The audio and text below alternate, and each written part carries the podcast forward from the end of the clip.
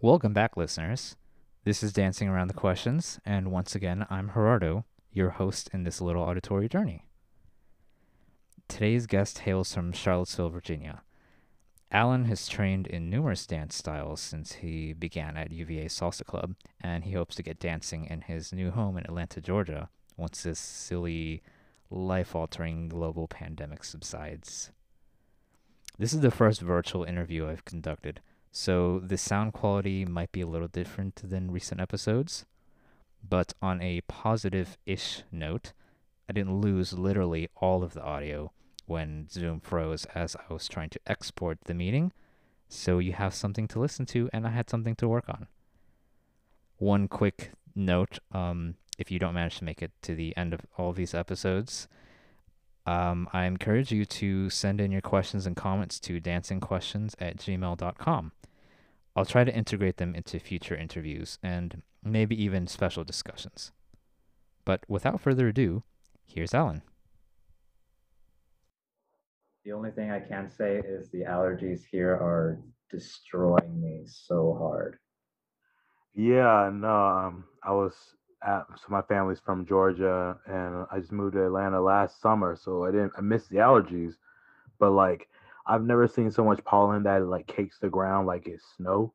Like I'll Mm. walk sometimes out of my apartment complex, and it's like a trail of like footprints in the snow following me. Like that's how bad it is. I've never seen that before.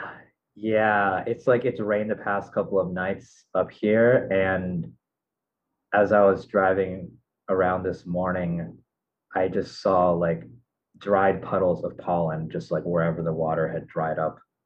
It was real bad. Ugh. Yeah, that's uh it's about the only thing I can complain about right now, I think. And then there's worse things, I guess. So Yeah.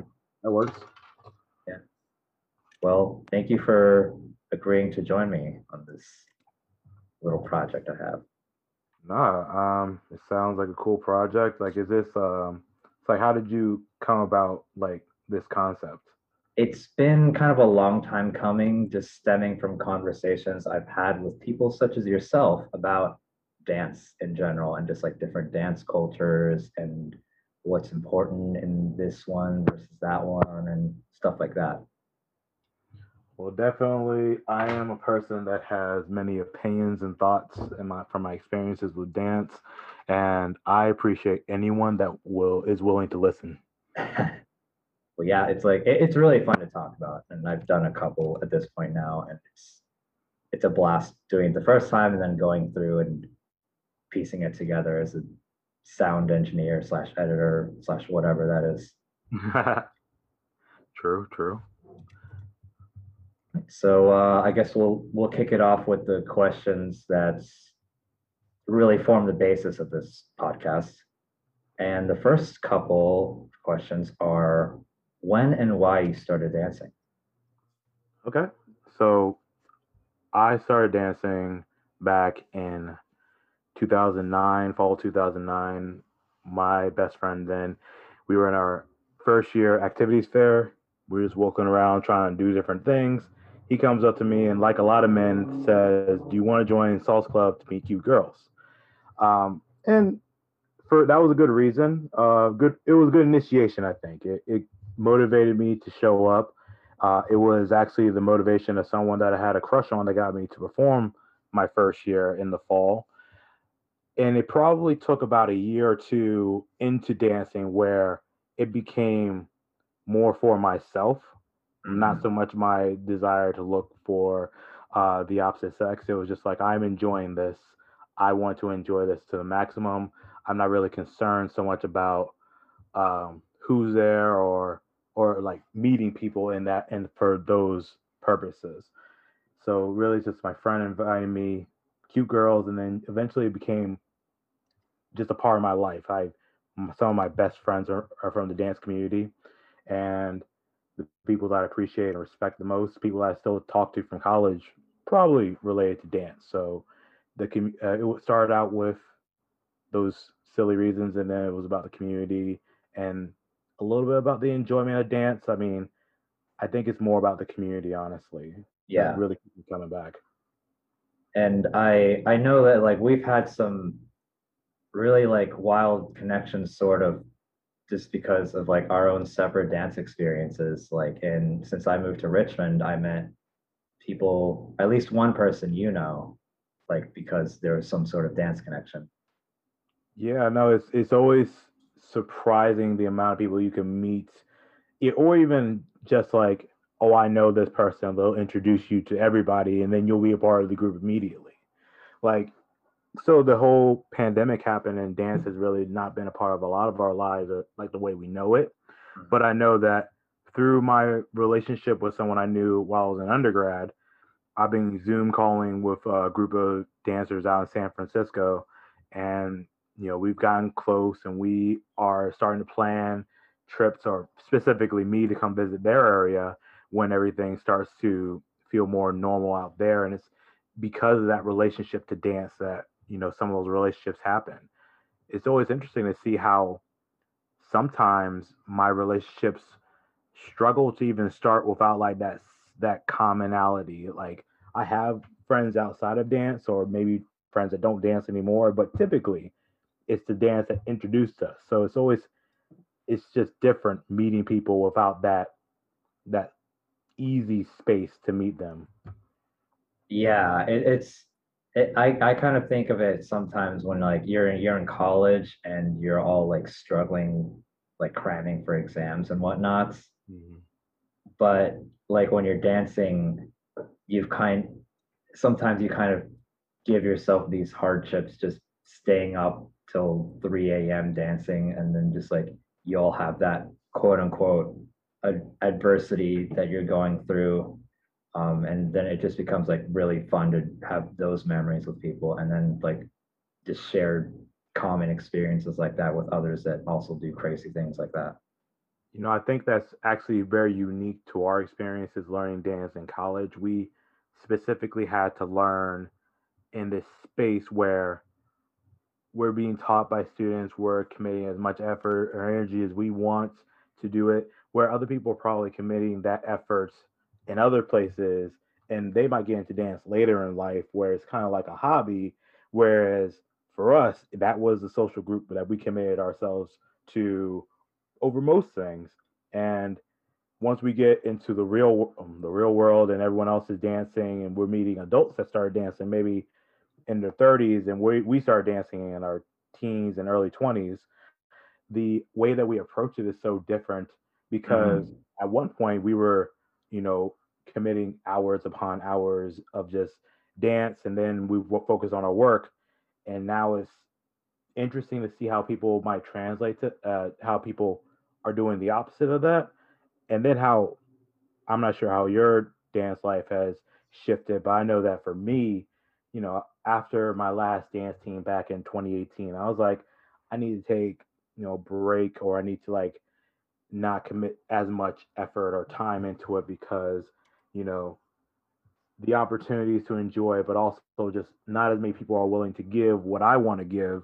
So let me just take a step back so that i'm not getting too consumed by it. Hmm Yeah, I I do kind of understand that. Um, I I don't know how I feel about um, performing personally anymore because that that brings this whole this whole other like world of executing a specific thing perfectly for like one one or two shows maybe to to the forefront instead of just like learning learning the what what I consider like the more important parts of the dance, just like learning about your own body and um, like the the cultures of what you're dancing to. Yeah, no, it's it's definitely I I really started to as I got away from undergrad, I would perform only when I wanted to.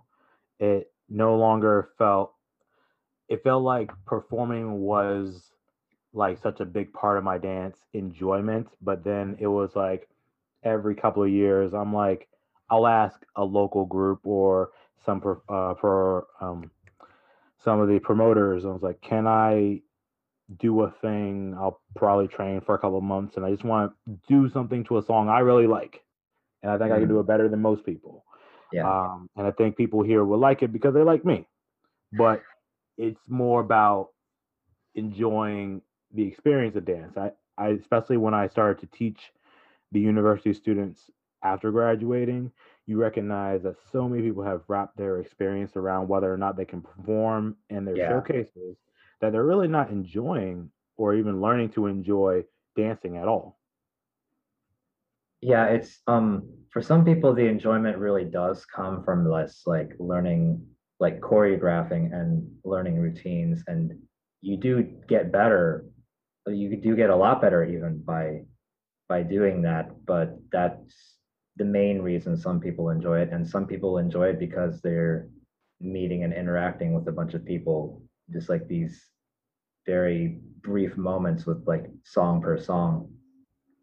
Yeah no um i think it's also i just didn't feel the satisfaction of dance when i was it's one performance for maximum two nights and it's all this work for a maximum of six minutes of execution, that really was where I was like, I need to find more enjoyment out of this experience because there clearly is more to enjoy, honestly.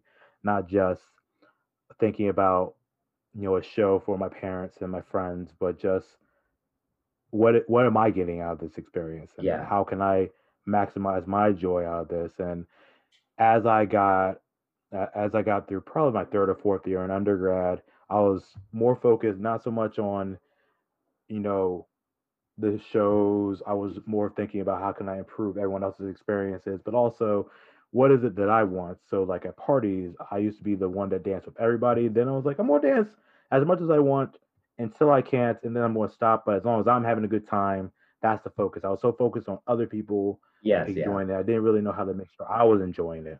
Yeah, and for for me i can say that when when i was less good than i am now however good i might be and i don't know how that is but when i was still like unsure of myself i didn't consider how much fun i was having and i like maybe i wasn't even having fun. It was always like okay does this person like are they having fun when i'm dancing with me when they're dancing with me? This person mm-hmm. this person. And it's it's morphed around over time where like I don't think about that almost ever now. It's like it is what it is, and hopefully I'm having fun doing it. Yeah, I I just I think the maximum amount of thought I give to that is is this difficult for them? Am I doing as much as I can to make this efficient? But uh, as long as I feel a vibe, you know, that's what's important. And there'll be times where I'm dancing with a partner and they are having the time of their life and I am just miserable. and I'm like, I'm glad you had a good time, but you know, it's like, please come find me for another dance. It's like, maybe, maybe I'll leave. Uh, I don't know. Um, so uh, let's backtrack a little bit to um, okay. how you felt out when you were starting dancing. Cause like we've kind of covered this, but maybe go going over that again. Um, I think it was really interesting how I approached dancing because I think I got a lot of praise for what I would inter- what I interpret like from my point of view now looking back at how I was back then, I got praise for first of all showing up, trying hard, you know, giving giving it my all, but also having a general sense of rhythm that might have been different from the instructors or the other dancers and that almost that really skewed my perception as to how good I was in comparison to other people which became it wasn't an issue because ultimately I was just that younger person that was just really into it and they just really liked my presence being around.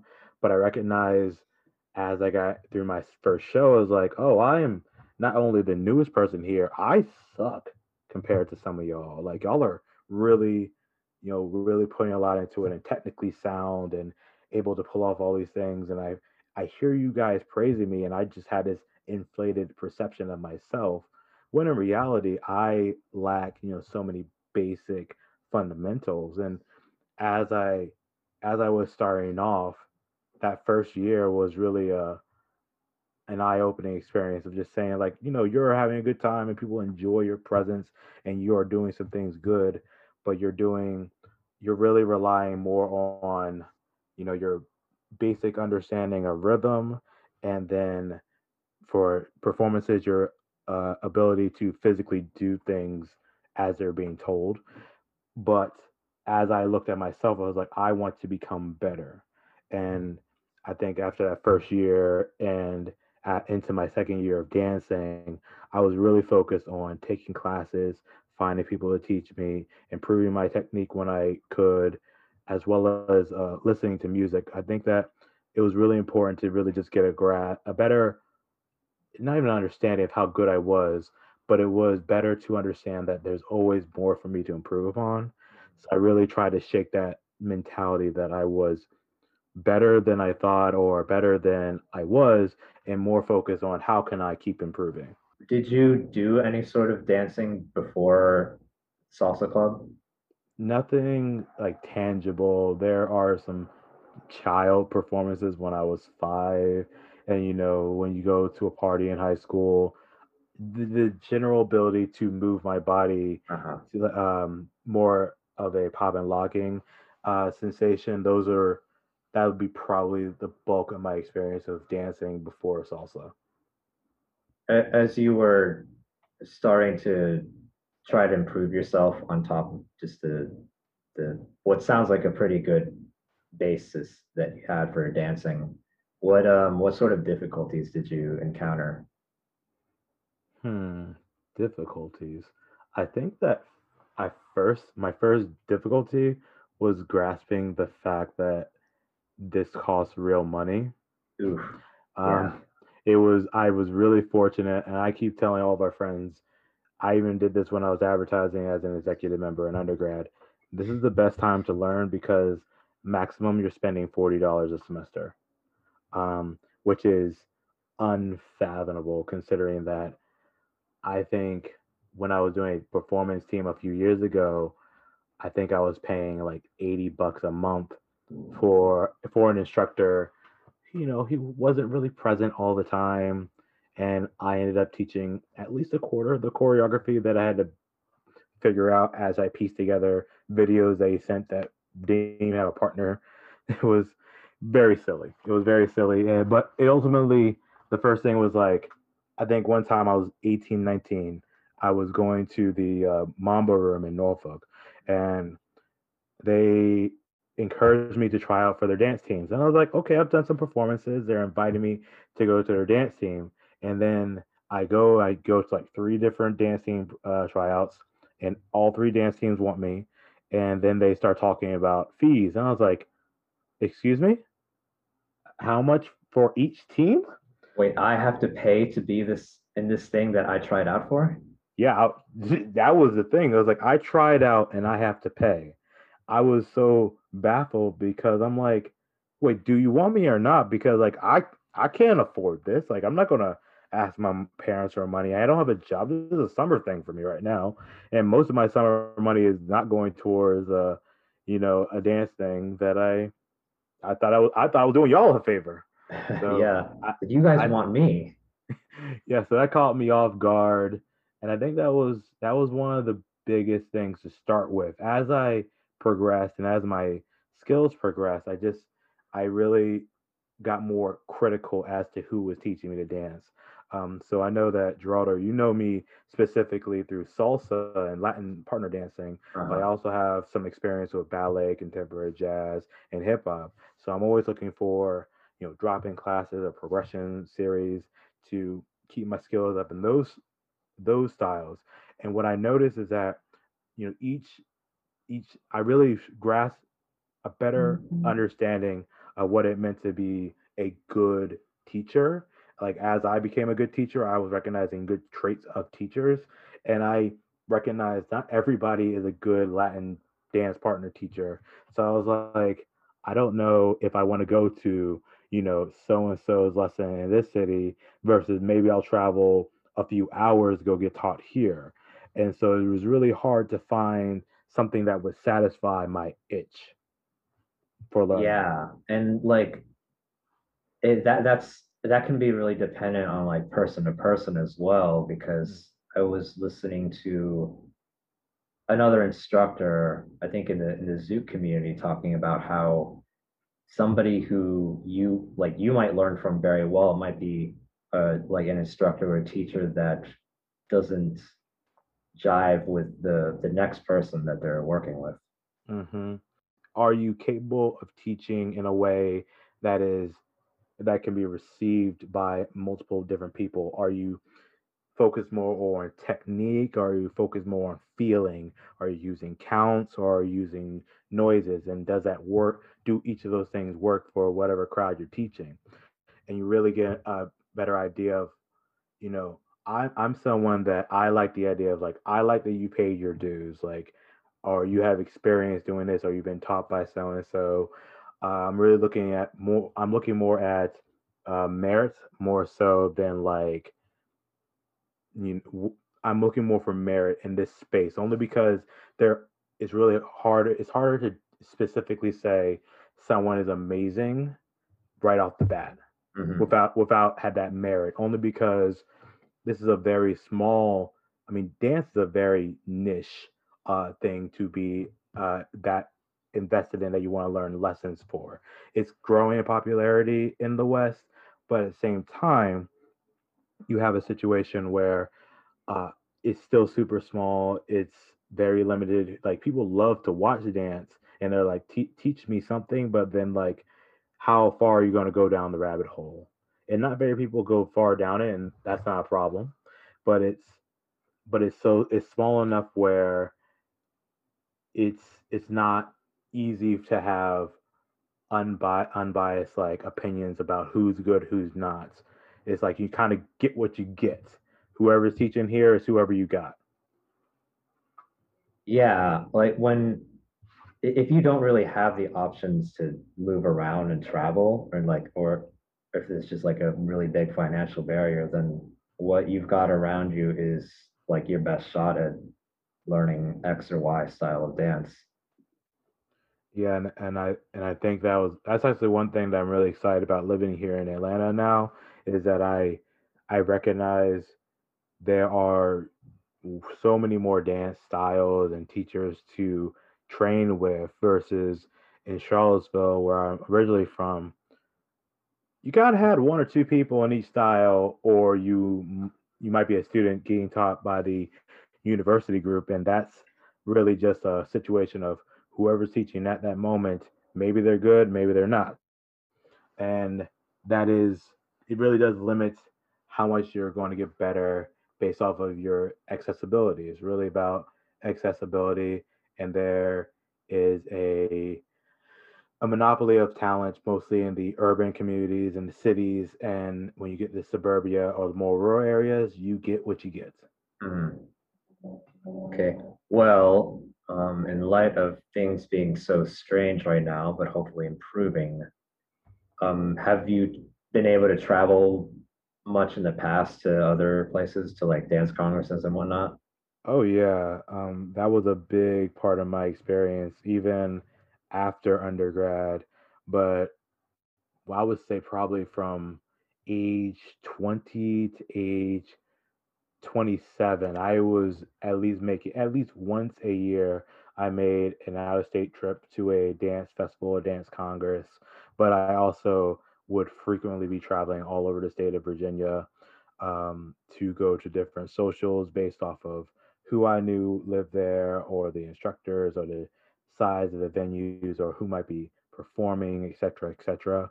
Um, actually, specifically, how we really got to engage more was the year, my fourth year in undergrad, I was doing so much traveling to the University of Virginia Salsa Fest that I traveled to at least 13 uh, venues or specific events over the course of like two months. Yeah. Um, there there were times where I said, okay, on Friday we're going to Lynchburg, on Saturday we're going to Roanoke, and on Sunday we're going to Richmond. Um, and I was like, uh, it was just like round trips paid for by the University of Virginia, who would always reimburse me. Um, then I think I've probably been to one, two, three. I've probably been to at least thirteen congresses, which honestly that number should be higher, if not for um, not even last year. The last year only stopped me from going to one or two congresses, but ideally I, w- I would have gone to more, but I ended up going back to grad school, and that just limited my free time to be traveling a lot. But th- the opportunities are always were always available to me. I'm very fortunate to have people who will give me a couch to crash on, which is just a big thing in the dance community. They're like, come for a weekend, crash on our couch, our guest room, on the floor, whatever, and please come dance for the night. I'm like, all right, cool and that's that's what I really like about that. The the community is very supportive of supporting out of towners, even if you barely know them. Yeah, like eh, you, you already have this thing that you have to devote a lot of time to, and so you're you're gonna have something in common and just find people you like, and people are gonna want to take new friends and and have them spend a night and like get a drink or go out to eat or something. Absolutely, it's it's really just an easy way to just engage with people, and I think that's one of the one of the really unexpected aspects of the social dance. You think about meeting the people in the dance space, but you don't really consider the amount of hours given to it and then that relatability and that connection to it. I think that is pretty common even if you know i think my my perspective on this has shifted a little bit over the last few years however i recognize that the relationships i've made with people in dance even even if they're not the deepest they're some of the easiest to some of the more they're really fun to enjoy and it's just really been a pleasure to just see how they progress over time Yeah, absolutely. Where do we go back to? Oh Well- man i'm the worst at those you can't ask me that question Well, I'm I'm gonna go back to what I think we were covering before I discovered my fatal error last time. What keeps you involved in dance now? Or like what sort of things resonate with you the most?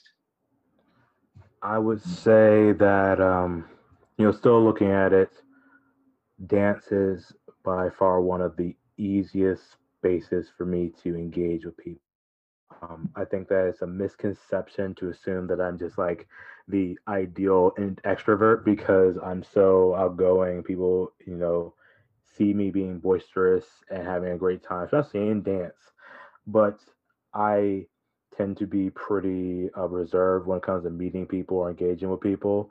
And I feel like dance is a space where, you know, talking is optional, you know, especially as a leader. If you are a competent leader, people will engage with you uh, even without the effort of talking as much or as frequently, which is something I've taken advantage of for years. That being said, you know, I, dance that that community is the sense of the thing I'm looking for. There's also like that physical joy that like like I mentioned earlier, you know, people look at dance and it can be like an oasis or a safe space or one of the one locations where they are a version of themselves where they don't feel confined by their life's expectations or the necessities or responsibilities of their life. And that might give some people a misconception that that is that ideal version of themselves or that that very open version of themselves is who they are at all times. And sometimes when you look at that, it's an expectation that maybe that's how all dance spaces are, or that's how they always are when they're away from the dance space. And you realize that uh, even though it's so comfortable being in the dance space, that doesn't necessarily mean that when you step away from the dance space, that's how it's always going to be. And I think that that is something that's really important to keep in mind as I look forward to going back into dance spaces is understanding that understanding that mm, it's not it's not this perfect utopia that I've envisioned for myself. I think that I was very fortunate to learn while I was in college, where so many people were to myself that when I got out of college and you know you get away from those close relationships with the people that you study with, you practice with, you train with, you party with, you see them so often. And then you're here in reality where you only see these people maybe around dance. And maybe you have a miss, uh, you have a unfair or unrealistic expectations as to what those relationships will look like. And just as I've as I've gotten further away from school, as I've gotten older, I just learned to both recognize I need to appreciate who these people are in the dance space as they are, but also recognize that that might not be who they are at all times, nor do they always want to be that person outside with you all the time. So it kind of helps me prepare like those expectations with those relationships going forward. So while the dance space provides this really comfortable uh, environment for me to engage with people, I think just preparing myself, preparing myself for all the confusion or preparing myself for the expectations is always good to keep in mind. Before, when we we've gone over this before, I, I realized we weren't recording it. Uh, the one thought I had was this book I read by Malcolm Gladwell, Talking to Strangers, mm-hmm. and how one one of the things he mentions is that some people are transparent in that they're the, the way they present themselves on the outside is how they're feeling on the inside. But a lot of people aren't. They'll they'll present themselves very differently outwardly versus how, how they're feeling in the moment. The tricky part is we're often trained to assume that people are being transparent unless we grow up otherwise. Right. And it's it's hard to like make that distinction in this space, especially because I feel that because it's such an artistic friendly space, and at least recently, it is a space that is very open to individuals that are queer, individuals of different ethnic backgrounds. It's a, it's a space that, at least on the surface, it it purports itself to be an open and safe space for so many individuals, and I think it's it, it's easy to say, and there are the bare minimum things that can be done, but I feel that also when you engage with people uh, individually, you kind of realize there's a limitations as to what to expect from each individual. It's easy to say that I, as a person, respect you for being different or not living your life exactly as I live. But when you walk, when they walk away from the space, do they only see you as a person as an exception for how they act, or do those beliefs or is, is that statement that they said only for this one space and outside of that they perceive it they think of certain people in different ways and that kind of will shift you that might impact your relationship with those people. And i think that's really something to keep in mind while you're in these dance spaces. I think i've recently had an engagement with someone where i met with them and they invited me to go and spend time with one of their friends who I personally don't enjoy their company. And I said, "Do you want to come and like do a you know a more isolated uh, dance thing with me and um, their sibling and that friend?" And I said, "No, I don't like that friend. Like I and, they, and that person knows that." And it was kind of a situation where that person heard my they know that I don't like this person. We talked about it before and they respected that. They said, "Hey, just want to put it out there. I know that you're civil around them. At least I just know you don't like them. I want to put that on the table, and I respect that person for being, you know, considerate enough to recognize and hear me and like not have an issue. Like we still went on having a good day ourselves, but at the same time, I have to recognize that you know that's that's where I put myself in a position of okay, well, I don't like this person. Does that necessarily impact my relationship with that middle friend. who's friends with both of us. And I think that's something to just keep in mind with dance spaces. It's really easy to have these expectations, and then if they if they don't meet them, does that does that necessarily make it harder to engage with those particular individuals, like long term? Yeah, um, and when when you have situations like that, when there's two parties that aren't interested in each other, and this this other person are sort of in between, uh, it, it it adds all these sorts of complexities because they have like two potentially opposing interests in mind. Mm. Um, it, it, it's great that you you and your friend are able to st- still be together but it's uh it, it's really tricky for for that middle person and like it obviously like weird situation. I don't know how to just how else to really describe it like between you and this other person. And this doesn't just apply to like this but anything else really. Uh growing up and i just mean like becoming in like a, a full-fledged adult anything you you start to recognize that these situations happen. And it, it could just be a case where you're not mortal enemies with X person and you just have to live with that. Yeah, I think that um just understanding that maybe maybe it's not like you, you dance is not this perfect ideal space for everyone like initially it could be inter- it could be perceived just because of those really fortunate years of undergrad and those particular individuals that doesn't mean that we can't all share this space i think it's just really important to keep in mind that we're both sharing this space and just because we're we have different you know lifestyles or beliefs or thoughts or, or behaviors that maybe one or the other doesn't appreciate that doesn't mean that we can't share a space. It's just that I'm not going to necessarily put myself in a situation where I'm seeking your engagement, and that's not a bad thing. Yeah, like the the dance community really in the end is a subset of just a community in the like as a whole. So just like in normal everyday quote unquote life where you're there are people you don't get along with. There are going to be people you don't get along with in in the dance community, even if you're all really interested in this crazy and intense activity. And mm-hmm. that's just the way it is. And because you're hopefully mature adults, you're able to move on from there.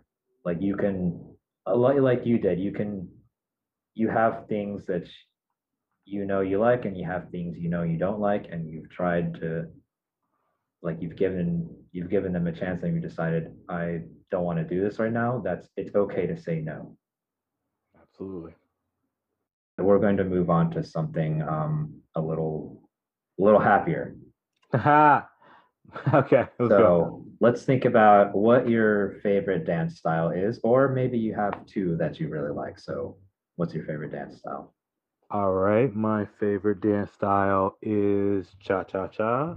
Um, I feel that it is the most expressive, even though some people can call it slow, and it's a style that is a, there's a lot more room for interpretation because there is a little bit lack of pace of the feet. But I feel that some of the music is more playful. I also know know that typically any uh, pop song with an eight count can be dance cha cha too. So you can do you can you can play with whatever you want with that style. It's a lot of fun. Um, yeah, and after cha cha, like right below, like one small level below, is salsa. Mm-hmm. Um, that's that's the first love. That's the first thing that got me into dance. Period. Um, that's the first thing that I felt comfortable with. Um, and it's very very playful. I I I, I particularly enjoy the music that is more rooted in the culture that Latin partner dancing came from. So when I hear a Colombian salsa, uh, a Colombian uh, or a uh, Latin jazz orchestra for a cha cha, that's when like my soul catches fire. I get creative. I start I start bouncing about. It's it's a good time. It's a good time. And sometimes you take people that aren't even comfortable in that style and based on my reaction, they're having a good time because they see how much joy I'm feeling. And I'm like, you're gonna have a good time with me too. so those are definitely my two favorite styles. Yeah, and uh, that makes sense because they're they're like siblings or cousins, or there's some sort of familial relationship with each other, just based on how the the music and the the physical movements grew up. They're they're related, so it makes perfect sense that you you like them like one and just barely two. Right, and it, and those answers have changed over the years because I would say when I would when I first considered myself even competent of a dancer, bachata was my go-to to the point that the people who were teaching the university salsa club asked me as a non-instructor, like, can you teach our advanced bachata lesson because we know you love that and you're going to like, you know, you're going to kick everyone's ass or a really cool combination. And but as I got further and as I started having different connections with the music and the dance styles, you know, is really about being open and expressive and not just how I, as a leader, can dictate the dance, but how my partner is perceiving it, what kind of enjoyment they're getting out of it. And I feel like there's more room to actively reciprocate that enjoyment while um, while actually engaging in salsa or cha-cha versus the other forms of Latin partner dancing. Yeah. Um, what are some of your favorite songs in those genres or favorite artists or maybe even favorite time periods for the music since it's been many I would, years? I would say that specifically my favorite artist would be Tito Puente. Mm-hmm. Um, his uh, Latin jazz orchestra, his music is really some of the more creative, playful stuff that I've enjoyed over the years. I just you can feel that bounce and that pop, and I just like the ability to play around with the music and to hear like one thing I love about Latin jazz and jazz in general is the um, creativity of the orchestra to just kind of go into uh, spiffs without planning, and you really you kind of break away from the basic stanza. You know, there's the tempo, the basic tempo that the orca, uh, the orchestrator has in mind, and then there's the sheet music, but then there's a trumpet that goes on its own accord. There's a saxophone that's gone into a tizzy. What else is there? Um, who else? Uh, you know, bass, uh, pianos. When you just hear one instrument going off, and you're just like, yeah. you know, what am I going to do with my feet? Or maybe I'm going to go through a a turn pattern that's going to like have both of us like hurting through all this. Like those are some of my favorites. Um, I would say that specifically a song that I hear and I almost start weeping with excitement. It's uh, called No No No by Boogaloo Assassins. Um, specifically within the uh, style of cha cha, uh, Boogaloo is just some of the more jazzy, playful kind of stuff. And when I hear this particular song, you know, I can just I I always scope out one of my favorite partners, not the best dancer in the room, but someone that understands my nuances and uh-huh. my ticks. And I was like, all right, come on, come on. And then I get I make a show of it. You know, I start stretching my legs. I'm like, I'm going to destroy both of us. We're going to be hurting. We're going to be sweating. We're going to be flying through this song. We're going to go from this end of the room to the other side of the room, and we'll have a good time. We're going to be laughing. Uh, but yeah, No No No by Boogaloo Assassins is definitely just you know Chef's Kiss, fun, energy, and that musicality is really about musicality for me. Mm-hmm. And I speak fluent Spanish who doesn't really perceive the words quickly enough to like understand what's happening in the moment. I am listening to the song. I'm listening to how the lyrics are being sang, uh-huh. but I'm but I'm I mean how they're being sung, but I'm mostly focused on just how I can play with every element of the song, whether it be the lyrics, whether it be the instruments, whether it be the background, the the random noises you hear, the stops in the music, and that's really where Cha Cha um, really hits it for me because you know there are times where you can't predict it. You can kind of predict it. You can kind of feel you hear the build of the song, and you might know when a riff's coming, but you can't always be sure. Whereas bachata, once you hear that first like you know that first uh, guitar riff through, is like okay, and this is where we're at, and this is where we're staying, and you can kind of pretend where the next verse is coming, next stanza, the next uh, hook, and those are um, not predictable, but you know those are easier to interpret. But I like that that um, chaotic nature of cha cha a little more. Yeah, and with these with these like Latin um, jazz and like salsa and like timba groups and Cuban music, the the big thing is when you have a recording and the recording is awesome and it's so much fun to dance to, mm-hmm. but then there are all sorts of live versions, or if you get the opportunity to listen to these people in person, they they'll take a song that's maybe like four or five minutes long and they'll they'll go on for like 10 11 12 minutes and just those, changing things up they'll like they'll just have all these sorts of transitions they might have these mm-hmm. moments where like like you said one instrument is going to be going off and the um every uh, I brought this song up in a different uh, in a different interview, but uh, "Hey Joe" by Joe Cuba. Right. There's this one line he says that's, "It's not what you do; it's the way that you do it." Right. And that that's like a big thing in in these groups because maybe these groups are maybe individually someone isn't doing a particularly complex thing, but it's the way that a the the people are seeing it or playing it on their instruments mm. b how all of those elements interact with each other that makes the, the music so crazy yeah no i just i always look for or i really i hear that one song and then just if i can play with it how do i play with it? I don't really enjoy so much well i mean i still enjoy a song that dictates what direction I'm going in. There there are songs where the hits are obvious and you know the drops and you know um, to the point where even your partner is like, and here's a stop, here's a pose, and oh I oh I hate the ones where they like they know where the dip's coming, and I'm like, I'm not dipping you. Where are you going? You just fell. Um, oh, dipping. But oh, dipping.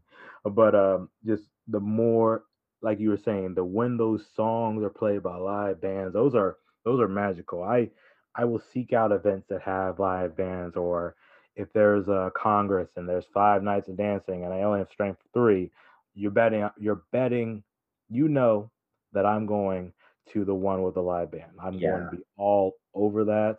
I'll be I'll be hurt. I'll be I'll be complaining. My legs will be sore. Everyone's like, we're deep breath huffing and puffing because we are on fire. Yeah. I think it's it's a different monster. You can always have a good DJ and a good DJ with a good um, grasp of music and a good uh, catalog to pull from is great. But I think the magic behind a live uh, performance, even if it's a cover band, it can still really just take it away because as much as they're playing off of each other, they're playing off of the crowd too. Yeah, so, yeah.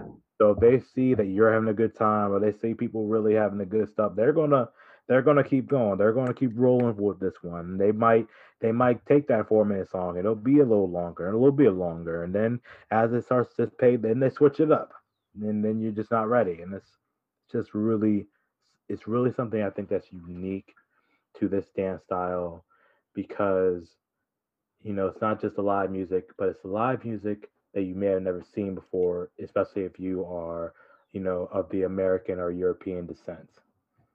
Yeah. Um, moving moving kind of in into that topic or direction. Um, dance, it, like you were mentioning earlier, how dance is very niche in the U.S. and just like the West in general, mm-hmm. and how that it, changes how we become dancers versus in other cultures where you grow up doing it the same way you grow up walking and doing anything else you do on a daily basis. Mhm. It's like it's not the same. You, you don't get the kind of like the same perspective, um, like learning starting out as a 18, 19 year old versus a five year old.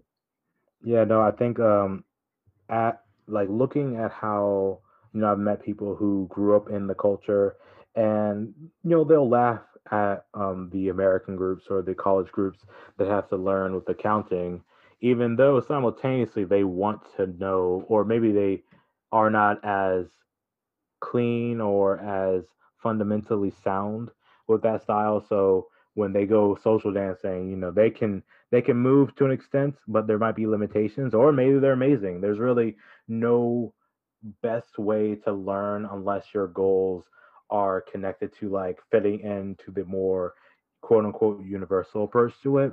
And I think that the biggest difference is like what are your goals with dancing? If you grew up in the culture and you are just here to have a good time, interpret the music, hear the sounds that you know and you grew up with, and dance however your body tells you, you know, go at, go at it. If your goals are to perform or to teach, then you typically go into the more universally accepted, structured version of it, which uh, is just more commonplace and accepted amongst different environments. There is a little bit of that uh, cultural back and forth of, uh, you know, appreciation versus appropriation that comes to comes to front here. I am someone, you know, being African American myself, I recognize that a lot of American uh, Americans popular culture um, feeds off of the creativity of you know black and brown communities specifically, and so I, as a Latin uh, Latin dancer, always want to be conscious of how I can just how I'm recognizing, appreciating, and being respectful to the culture that presented all this, uh, all this that brought me so much joy. Okay. I'm gonna wrap it up soon. Hopefully, I've gotten everything that's really the at the core of this um, this little project. I wanted to ask you if there are any people or instructors that you want to give a shout out to or just like recommend if they just happen to have the chance to do something with them. Um, I would let's see, I got a couple of them on my wall. I got like a appreciation thing on my wall. I would say the people that like I think were the first to be invested in me getting the most out of this. Uh, Al- Allison Chen Travis. Uh, she uh, invited me to be in my first showcase dance, my freshman year, my first year of college. Uh, Matt Gresco, um, a really goofy guy that essentially said, anytime I was free, come over, let's have a beer, let's dance. And that was really something that was very special that was hard to recreate. That that um that sense of community, not just in the club but outside of the club where you engage with people and you just dance and improve. And those two individuals were really big in my in my overall growth. As far as instructors, find the people that you vibe with because there are a good amount of them. There are people that teach in different styles and different focuses, uh, but really just focus on what is important to you.